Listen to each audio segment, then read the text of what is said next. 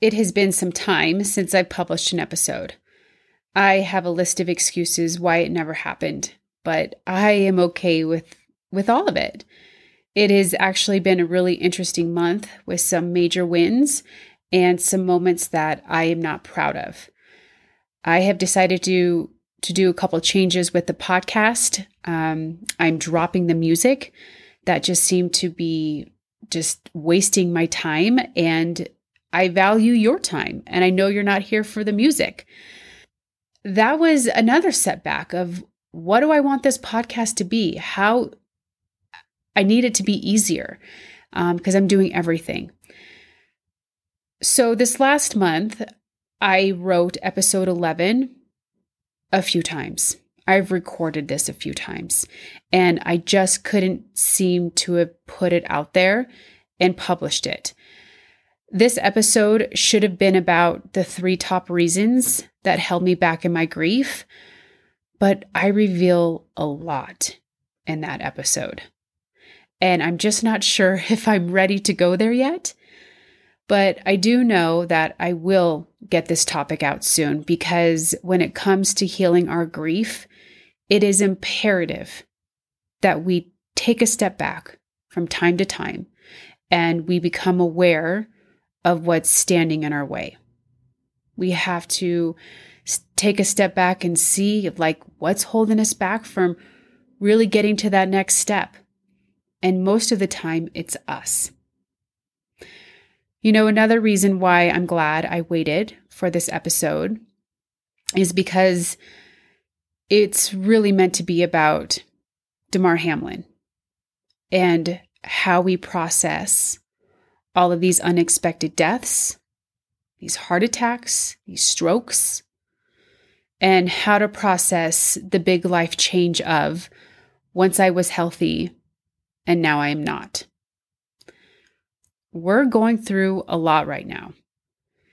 To me, it's the best of times and it's the worst of times. It's the best of times because we still have time to live. Like we're still here for a purpose. And what do I say every time? Purpose is just finding our happiness. And isn't that the goal at the end? To not be afraid of death and to die happy? But why do I sense that many people are feeling it's the worst of times and that the best of times was just a distant memory? There isn't a week that goes by when I don't hear about an unexpected death, especially a death related to a cardiac arrest. Exactly what had happened to Damar Hamlin. On the football field, a healthy 24 year old kid collapses. But thank God, Damar didn't pass away. He's still here. And in my opinion, he's pretty lucky. I think anyone who survive, survives a heart attack is lucky. But what now, right? Isn't that the big question? How do we move forward from that trauma? How do we find healing and a new sense of purpose? How does someone even try to understand that they just stared their own death in the face and now they've got to essentially start over? Because when this happens, we're not the same person anymore. When we survive our own death, life is going to change. When someone close to us dies, life is going to change. The outlook and perspective on what life used to mean to us will be different. I believe many of us take our life for granted. I know I was one of them yeah, I seriously lacked some gratitude in my life. And it's kind of hard to admit. And it is said that what we're not grateful for will be taken away. And when someone or something we love is taken away from us, it's difficult to even find things to be grateful for. When we are in the depths of grief from any kind of loss, it will feel challenging to create a list of things in life that are considered blessings. I mean, I know we hear about gratitude all the time and the importance of practicing gratitude. And by no means am I trying to slap this happy face sticker over your grief and say, you'll get through this. I bring this practice up because if you are lost, if you did survive something traumatic, or if you did lose someone you love and you're searching from, for some sort of peace or comfort or something, like what is it that you're looking for? Then it is so important to be grateful for what it is that you still have. I truly believe in my heart that practicing gratitude can heal our grief. If this is something you would consider exploring and you're just not sure where to start, I recommend the book by Rhonda Burns, The Magic. The author leads you through 28 days of practicing gratitude, and it's in your face. And these exercises aren't easy, but it can be life changing. You know, I know this isn't for everybody, but if you feel you could improve on appreciating all that's before you, this is a really, really good start. And when I bring up big conversations about death and facing our own demise, my intention isn't to place any more fear on you. I mean, there's enough of that going around. Just put on your TV. I just feel it's important to start this conversation and I have to start it somewhere. And I have to start talking about it because I see you and I hear you. And it's important we begin coming from a place of purpose and happiness before it's our time. Like, when are we going to start expressing our grief and our emotions about what we're witnessing? because this is real. Now, I know many of you can fire back and say that millions and millions of people have died from heart attacks and strokes and autoimmune disorders and stage 5 cancer way before this. Miranda, this isn't anything new. And you're right. Death has been prevalent for 3 million years. In fact, someone close to me died of a stroke. But he was 85 years old. This was 11 years ago. A typical age for someone to experience that type of trauma. Not someone who's 18 or 27 or 39. Two weeks ago, I gave a grief healing session to a beautiful, young, healthy 39 year old woman. This session was different from what I'm used to. She wasn't grieving the death of a loved one, she was grieving her own life, her own death, because not too long ago she survived a stroke. And it took her some time to try and wrap her mind around what just happened to her. But now she's on this amazing quest to find herself and to create this new life, to find her happiness. And it's not easy, but she knows it's possible.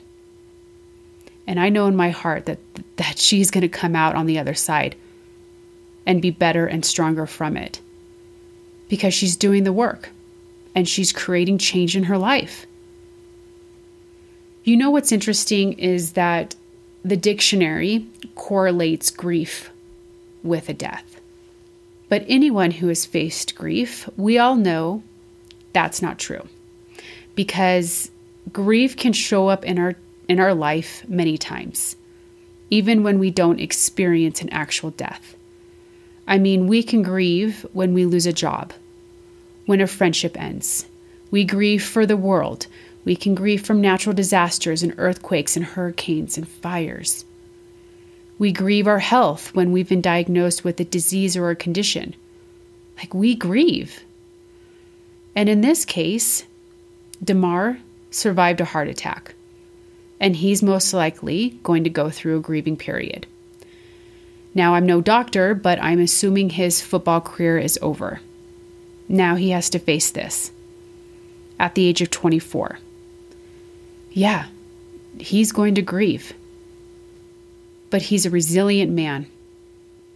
and so are you. Damar Hamlin taught me a very valuable life lesson just last week. Yep, people who we've never met can give us life lessons all the time. After I heard what happened to Hamlin, I was angry, I was resentful, and outraged would be an appropriate word. This was not the first unexpected heart attack I heard about, and lately it's something I hear weekly. And I've been storing these deep, heavy emotions inside of me for a very long time. And unfortunately, my emotions got the best of me.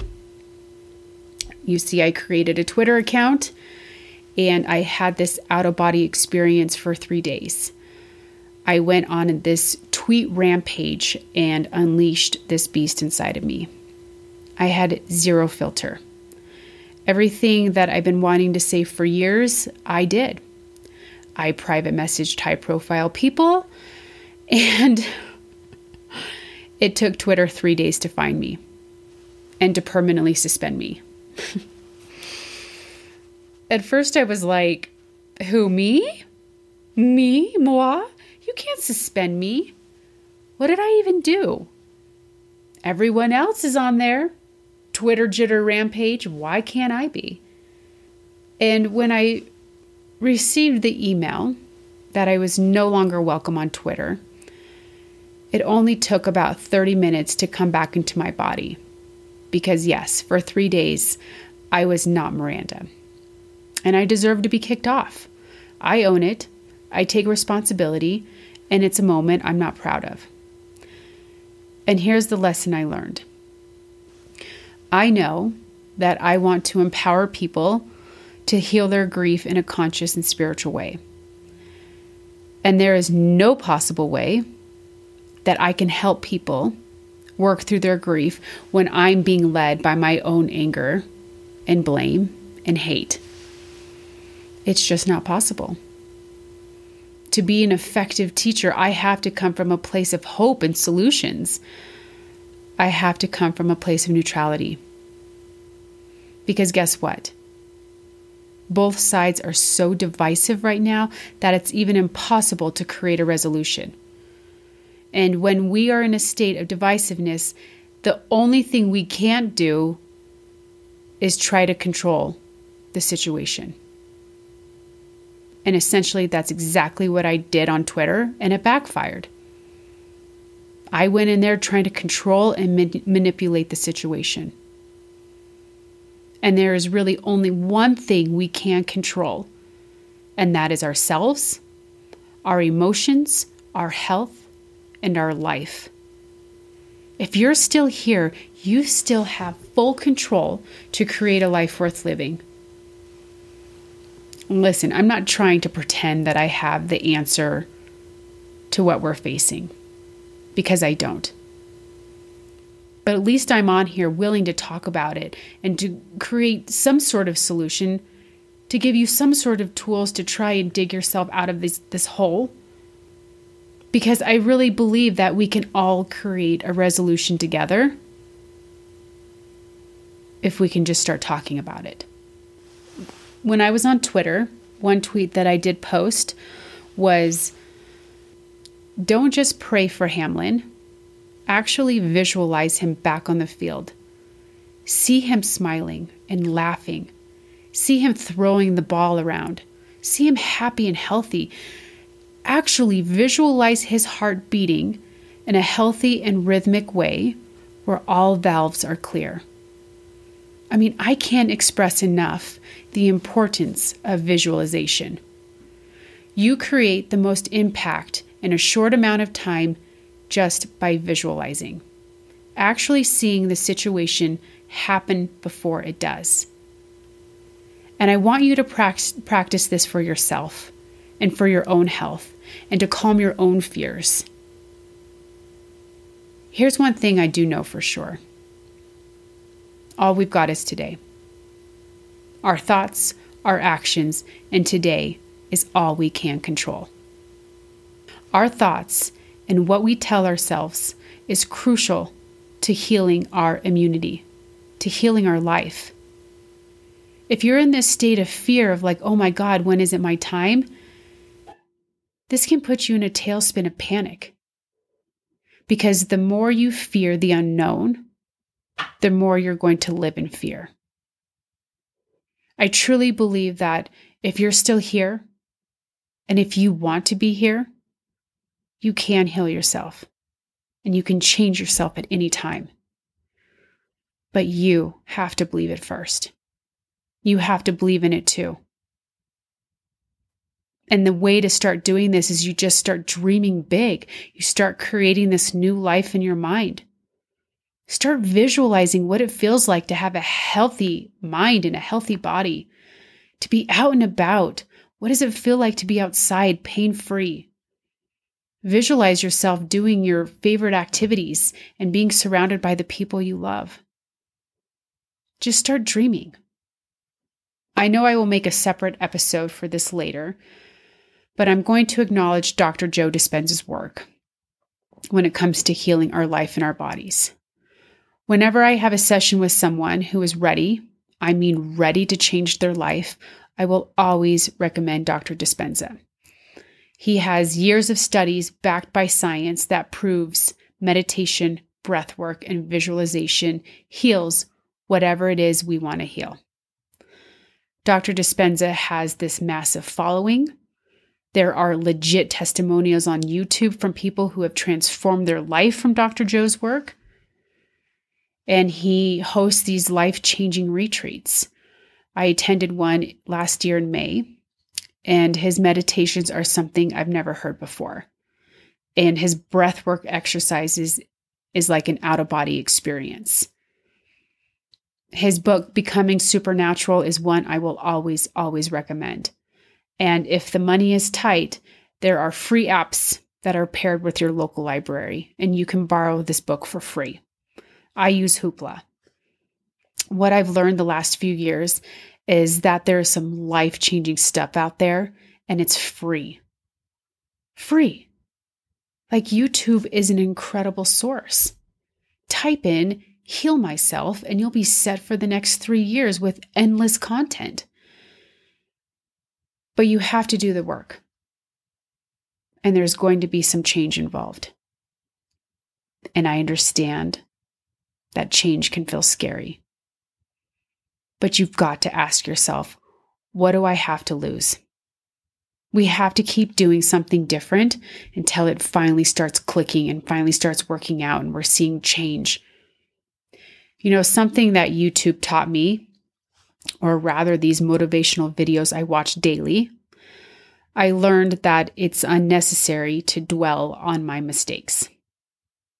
You learn from them, you thank them, and you move forward you know, I was hard on myself for doing what I did on Twitter. I know that's not who I am or how I want to help people. And that's not an effective way to spread the message that I want to share. But I didn't self loathe all day. I said, okay, all right, I messed up. Thanks. Thanks for kicking me off exactly when it needed to happen. So, what's next? And let me tell you what I'm looking for. I had this conversation in my head and I was sending it out to my own beliefs, right? And I said, This is what I need. I need a space where I can spread the love and the message the right way. I need to find people who are actually looking for ways to heal their grief. And I knew Twitter wasn't my space because I'm not trying to be a professional writer. I'm trying to be a professional speaker and really get so crystal clear on how I'm going to help you through this grief and the different ways I'm going to teach. So the next morning, I received an email from a social platform called Wisdom. This is the next morning after Twitter wrote me the letter.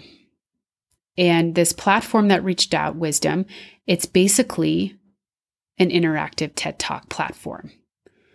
It's an app where people have channels and you can give live talks at any time you want. And people can pop into your talk and leave. I mean, it's just this ongoing thing. And it's really a space that you can ask these deep and personal and introspective questions about life, love, and everything in between. It is something I knew I needed, but never knew existed. And of course, I joined without hesitation. And I gave my first talk yesterday, and 21 people were there. 21 people. That is huge. And someone even messaged me today that needed some guidance. I'm like, yes, this is where I need to be. So even though at the beginning I couldn't believe that Twitter let me go, but it opened up space for something bigger and better.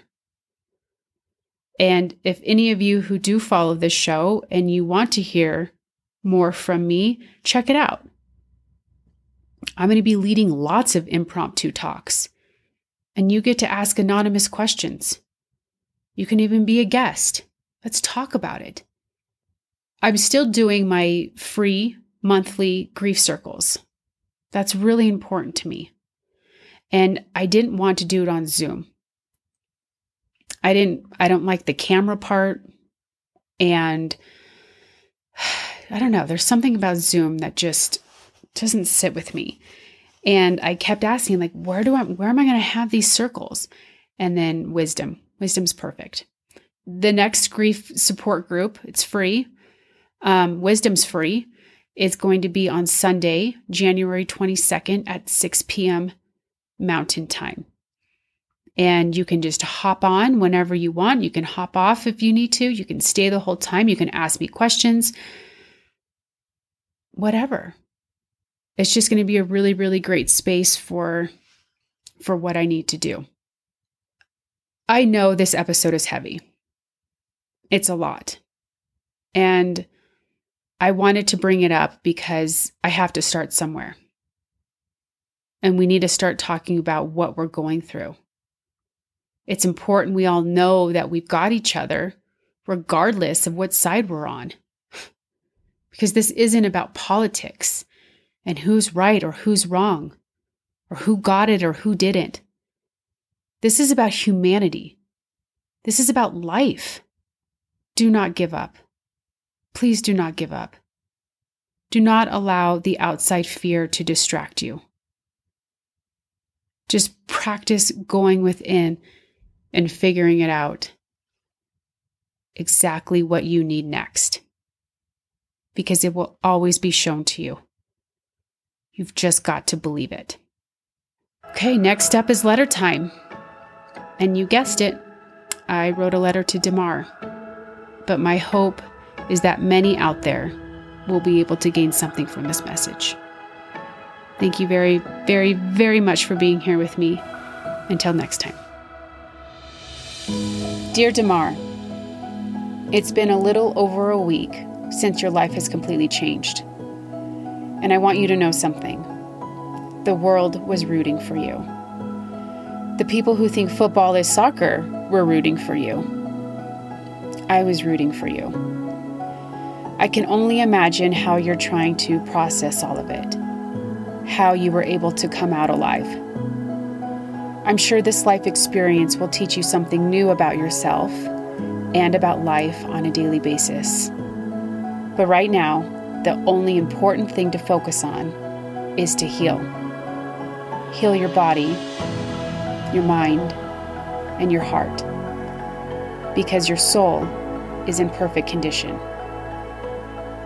I know many athletes are taught about the powerful tool of visualization See the play being a success. See yourself catching a complete pass. See the tackle. See the field goal winning the game. What we visualize in our mind is one of the most important life tools we can ever tap into. The human body is an amazing machine, and you can repair any damage that was caused. I know once your body heals, you'll then face the next part. And you may feel at one point that everyone forgot about you. And the grieving period can feel lonely. But this is the time when it's up to you and how you'll reach out for support. This is the time when you're going to dig deep within and find what Damar loves. And then go do that. If you can't play football anymore, it's not over. In fact, it's a beautiful new beginning for you. If you believe exciting new opportunities will present themselves, then they will. This is a clean slate for you. You can create whatever it is that you want. It may take some time, but you will find your next purpose, your next happiness, and you're going to give it everything you've got. Don't get caught up in the reason why this happened or how this happened, because it doesn't matter at this point. Get caught up in the reason why you're still here. You're about to build this new life as a new Damar. And when times feel lonely and dark, you've got to remember that you are never alone on this journey. People close to you may not understand what you're going through. People may not know what to say. But that's okay. They will show their love to you in a different way. Place no expectations on people. Place no expectations on yourself. Just show up every day and handle each emotion the best way you can. Writing your thoughts down is a powerful exercise to help you heal all the emotions that weigh on your heart. And trust me, you don't want to carry any heavy baggage in your heart. Keep that space open for receiving. You will find your support, you will find your tribe that will help carry you on the tough days. But you're about to learn what solitude means. And solitude is having a strong sense of knowing of who you are, what you've become because of this, and knowing you have all the answers you will ever need. You will begin to trust yourself. You'll be so confident in yourself that you'll be able to teach others that we can rise from hardships. To me, this isn't a tragedy because you're still here. And I can't wait to see how you'll come out on the other side. I'll never forget you, Damar Hamlin. You taught me a valuable life lesson. I hope our paths will cross one day. And until then, keep shining your light. With love and gratitude, Miranda.